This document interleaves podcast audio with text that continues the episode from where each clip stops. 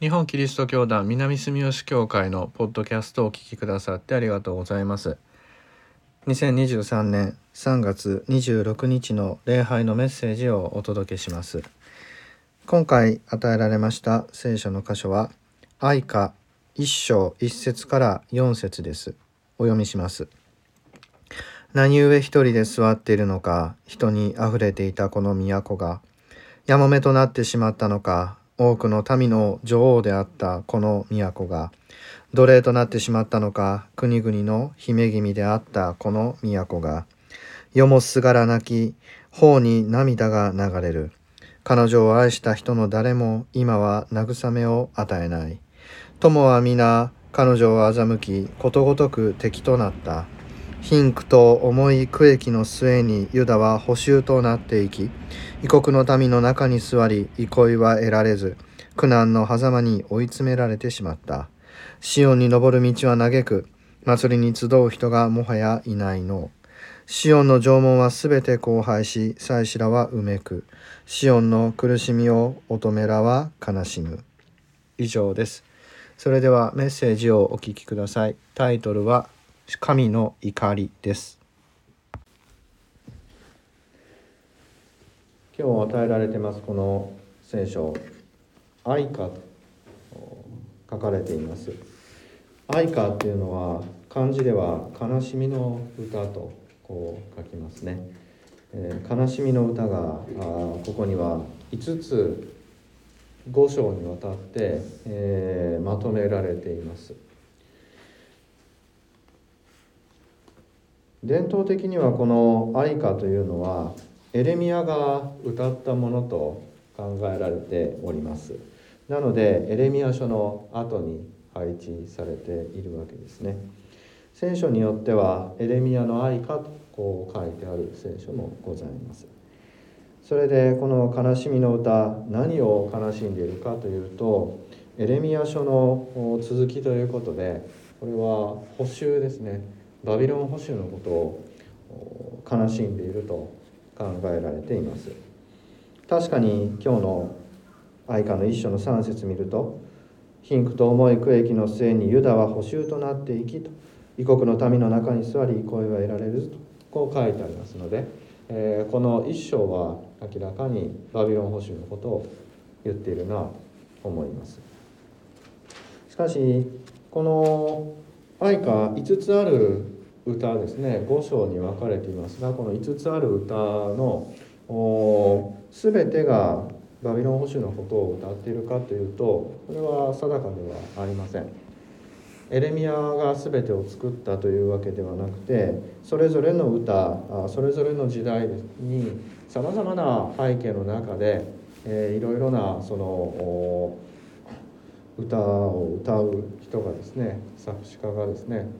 えー、自分たちのこの苦しみを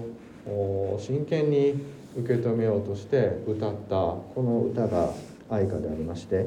時代や状況はそれぞれ様々であると考えられます。しかしそこには共通のテーマがあったがゆえにですねこう5つにまとめられているわけです。この共通のテーマというのは何だろうかと考えますとヘブライ語の聖書で、え、読んでみるとですねこの「愛歌」というひとまとまりの5つの歌がまとまった書物に付けられているタイトルがですね「え、エハー」っていうタイトルがついてるんですね。これ、まあ、私の発音ではなかなか分かりにくいんですけれど一章の一節のこの最初の一言「何故」ですね。これがタイトルになっています。1章と2章と4章第1の歌第2の歌第4の歌はこの「何故」っていう言葉で始まります。ですからこの「何故」っていうのがあこの書物の特徴としてヘブライ語の聖書ではタイトルに付けられているんですね。なのでエレミア書の後はあ何故なんですね。神様どうしてあなたはこんなにお怒りになっているんですか？こう問いかけるのがこの愛歌の共通した根底にある一つのテーマです。どうして神様今私はこんなに苦しみ悲しみ苦難のただ中に陥れられてるんでしょうか。とこう問いかけるこの「どうして?」というのが愛歌のメッセージなんですね。ついでに言いますとアルファベットによる詩とこう書かれていますがあヘブライ語のアルファベットは22文字あります。で数えてみるとこれ、えー、1章も22節になってますね。2章も22節になっていると思います。で3章も3章はちょっと長いんですけどこのね22の倍数になってまして3行ずつになるんですね、えー、4章も22節かな。あこうやって、え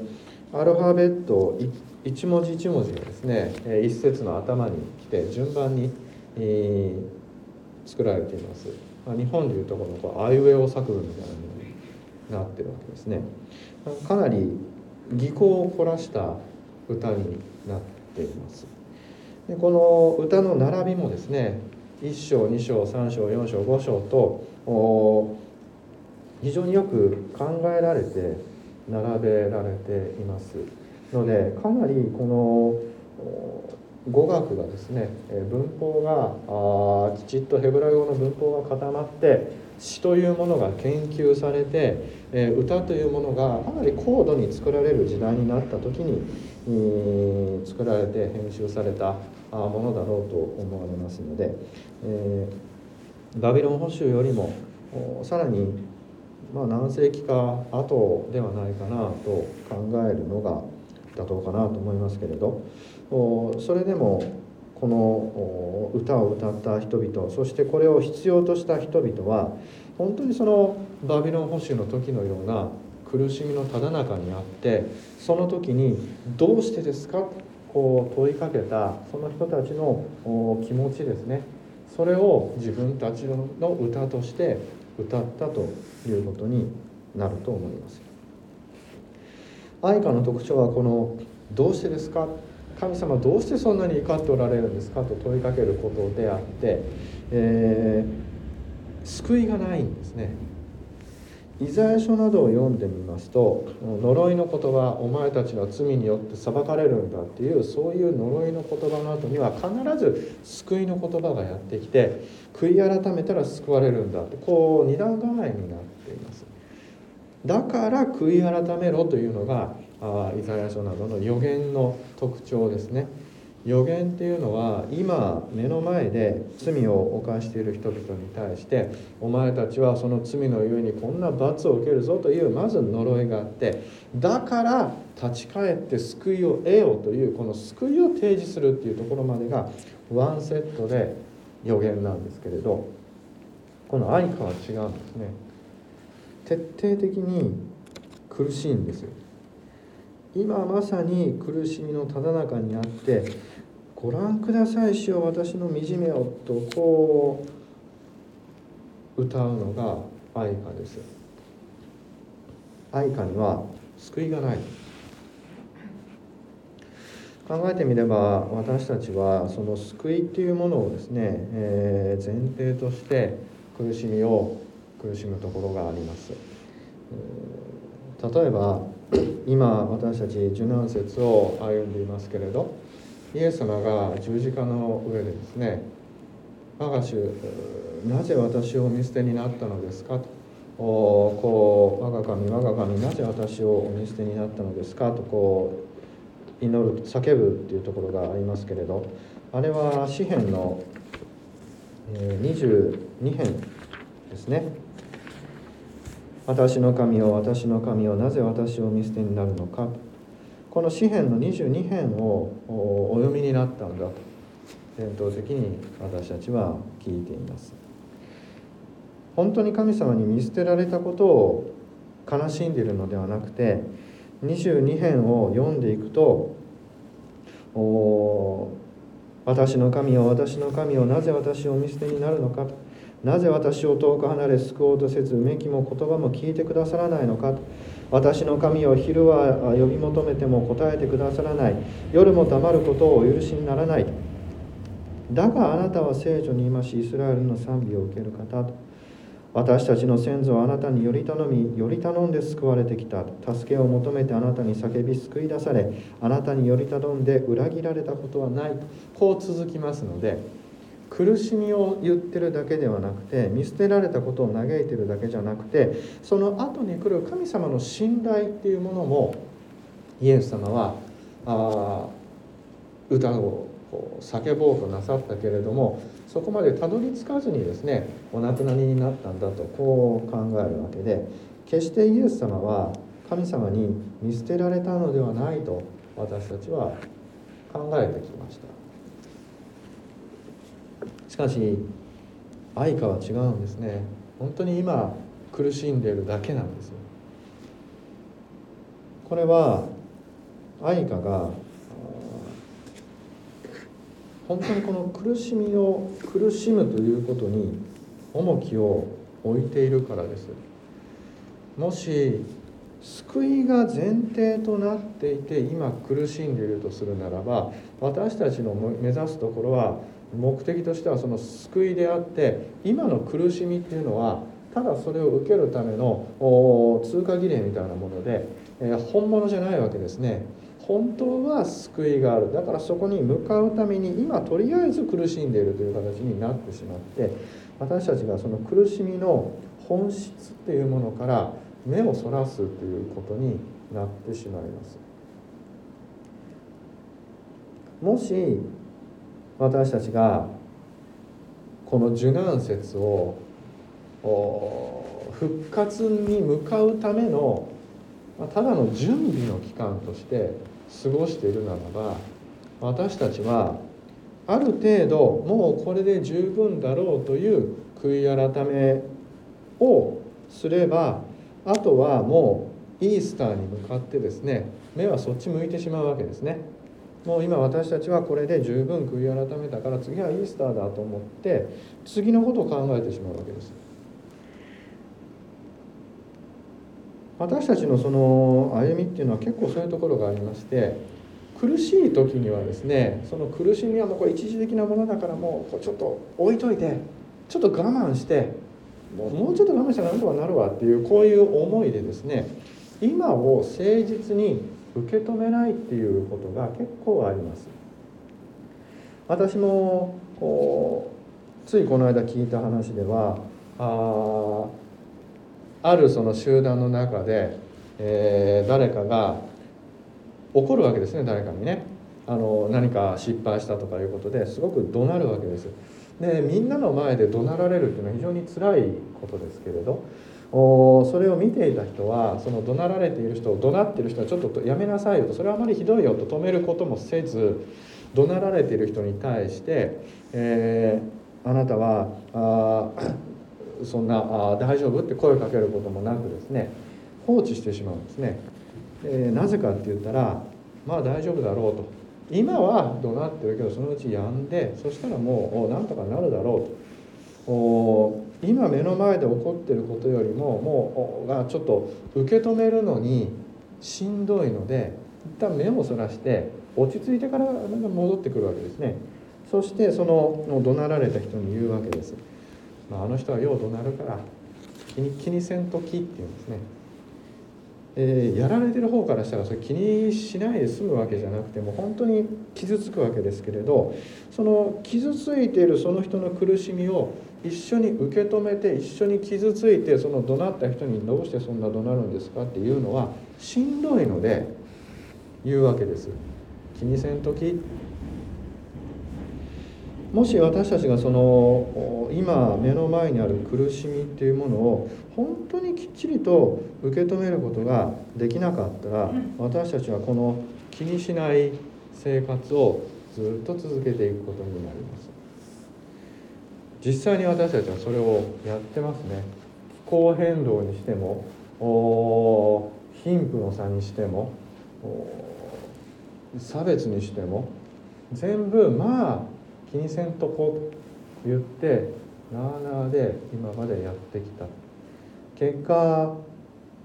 本当にこう日本では春も秋も一瞬で終わってしまって極端なあ気候になってですね熱帯になってきてまして、えー、毎年のように大災害が起こるわけです。差別によって、えー、苦しめられて毎年3万人以上の人が自殺をしていきそして戦争はいつまでたっても終わらずに難民としてやってきた人をですね、えー、追い返すどころかあ留置して殺してしまうなんてことまで起こってくるわけです。ついこの間も袴田さんの再審が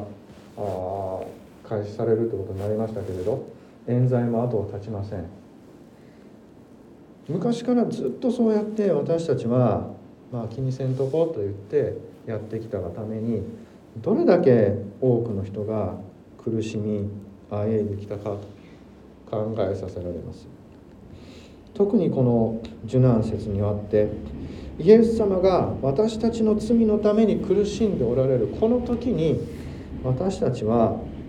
本当にその苦しみや悲しみっていうものに目をちゃんと向けてるだろうか。救いのない愛花はそのことを私たちに問いかけてきます。今本当に私たちはこの苦しみのただ中になって苦しみや悲しみや怒りっていうものをきちんと受け止めてるだろうか。神様がこんなにお怒りになってるこの怒りっていうものを、まあ、怒った後結局最後は許してくださるんでしょうという気持ちで神様の怒りをやり過ごそうとしていないだろうかあの十字架の上でイエス様は本当に苦しまれたわけです釘打たれ血を流し痛みの中でおそらく心から「私の神よ私の神よ」と「なぜ私を見捨てになるんですか?」とこう訴えたのだろうと思いますなぜならば十字架の上ではその苦しみを苦しむことがイエス様にとっては必要だったからです。救われる前提で結局十字架にかかっても私生き返られるからと思って十字架にかかっていたとしたらイエス様は私たちの罪っていうものを気にせんときと言ってるようなもんで話半分で背負っておられたってことになります。そうじゃなくてイエス様は本当に私たちのために心から苦しんで苦しみ抜いて絶望のうちにお亡くなりになった。だからこそ神様はそのイエス様の苦しみに報いて復活の栄光を与えてくださったわけです。だからこそ私たちは今こうして許されて希望のうちに生きることができる。では私たちは今苦しんでいる人悲しんでいる人の悲しみや苦しみをどれだけ本気になって共に担おうとすることができているでしょうか。私たちの周りには苦しんでいる人々が大勢います。本当にたくさんいます。